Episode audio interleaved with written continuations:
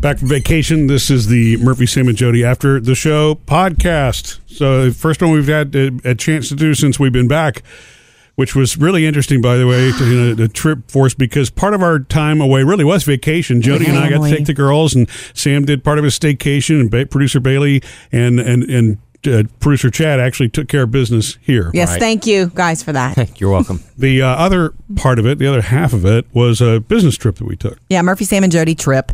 Um, you know, like a, a work media conference thing, and so it we spent longer in on planes and in airports than we did doing our trip. Learning anything. You yeah. know that's true. I mean, every single flight we were on, we were redirected. Everything that could go wrong did go wrong. It was planes, trains, and automobiles 2018 is basically what it was. It was one of those where there was no way to know that going into it. I thought it was, it was the first time producer Bailey was traveling with us, and Yeah. I was excited. We got to the airport on time. I mean, Yeah. we had it together before all the text and the schedule changes and the reroutings and all that. I guess it was. You're right. It was weather related mostly. The airline couldn't help it, but every single plane we were supposed to be on was delayed multiple times.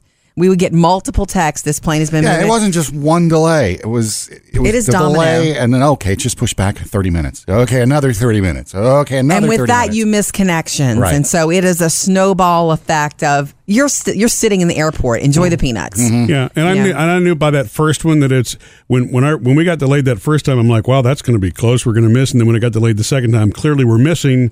The first thing you got to do is is either get on the phone or see the gate agent and change your flight, right? Or you're not. I mean, it's not going to change for you. And Props for you double But- teaming. Sam was in line for the agent, and Murphy was on the phone with the with somebody. at the Cover either way, yeah. it was very slick. But you noticed how long that line was, Sam. I mean, it's a good thing I got on the phone and did what I did Oh, yeah. because there were people still standing in line by the time the flight was boarding. And that's what happened anyway. So thank thank you for that, Murphy. But the most interesting thing that happened, the biggest bump in the road for me this time was not something that the airlines or weather did to us. It was something we did to ourselves, and that's Murphy. Okay, so we landed too late uh, at our last one of our last connections. We missed the connection to come home that night. well, we missed the Saturday con- night. Missed the connection. Friday. Plus, there were no other flights out. Right. So we we had to book hotel rooms at the airport. Right. Okay. And so get off the plane. I'm like, God, finally a bed. I'm not going to be home tonight. I accept that. I made arrangements with you know my friends who had the kids and pet sitters, and we're going to have a bed tonight. And then Murphy realizes that they the airline has already will be moving our bags to the plane we're supposed to get on in the morning. Well, ba- the bags didn't come back out of baggage claim, which Mm-hmm. we were told that, you know, hey, when you get to that, that destination, you go to a hotel, you'll be able to, to get your bags back. Well, when I we got there, we realized that wasn't the case because nothing showed up on the carousel, remember? We were rebooked And- for the next morning flight. And, you know, a- and apparently that's, uh, I guess this was a common misconception because the agent that I went and talked to then at that point, the baggage claim agent, clearly was kind of overwhelmed by the number of people there. I do think that, you know, the agents were doing their best, but they were just done. You Yeah. could tell it was midnight. They were done. Passengers were done. And even being hospitable and nice, you know, I, I still, I was not really gaining any help from anybody. Well, the real Right. story here is that I was okay with just having my carry on Yeah. To go to the hotel. Yeah. Were you, Sam? I just had my bag with my with my computer in it, and I was just like, you know what? Go Sleep in my sleep in the clothes. hotel, put the same clothes on. Let's get on the plane. Bailey, were you okay with going with your carry on Oh the yeah, I was totally fine. Right. yeah. Okay. Murphy, you were not. Would you like to explain why? You had to get your bag. Well, I know that I know better than to ship medical stuff, you know, through the bags. I had insulin and everything on me. I didn't need that, but I didn't have my CPAP. And so I, I do not, you know, sleep well with it. I literally will wake up every five minutes if I mm-hmm. don't have a CPAP. And at that point, we were we had what maybe five hours that we were going to be able to sleep after Right. traveling all day to be able to get up. And so Murphy I gets just- in line well- and says, "I need my, I need that bag." Yeah. And so, you know, the the thing is they were retrieving bags and they said that, you know, we can, but we have to go through a different step. I don't I mean to me you would think there'd be enough personnel to retrieve a bag if a bag Not needs to be retrieved. And um and so, you know, the gentleman said it would take until two in the morning Yeah. to, to, get, get, the bag. And you, I remember you looking at him going, I, I thought when he said that to you, I'd be like, okay, well then we'll just leave it. And we were going to go get to our, our bed. And then I remember, remember who I'm talking about. and then you were like, uh, no, I need that bag. And I'm standing there going, oh my God, please do not wait till two in the morning for that thing to sleep with. Cause you do fall asleep at home sometimes, like on the sofa without it. I, Yeah. You can sleep without Well, it. and I, and I guess I, you know, I probably could have, and now, now in hindsight, I should have tried to. Right.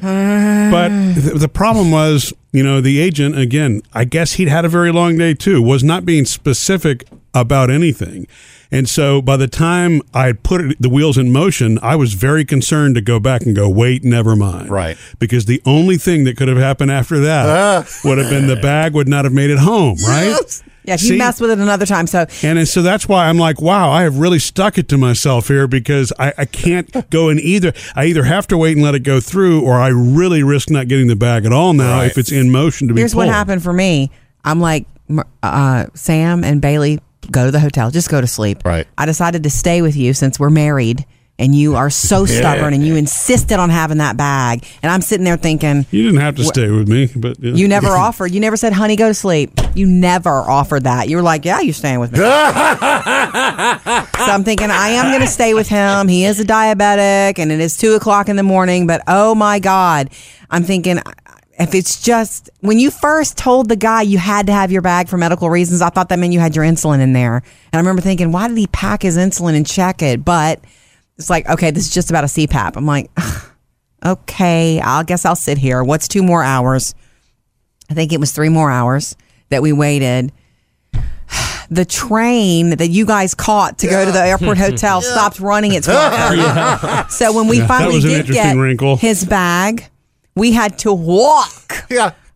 kind of a long way. Well, I told Jody, look, the sign says 1,200 feet. That's not that far. That's only a few football Right. fields. Let me back you up though. While we're waiting for his bag to be retrieved at two o'clock in the morning from the two agents who can get it, I'm thinking oh, I'm making the best of the situation. I'm frustrated with you, Murphy, because you are so stubborn. You have to have that bag, and it's like, no, let's go sleep. It's okay. I can hear you snore. I won't. I won't. I won't. It won't be a problem.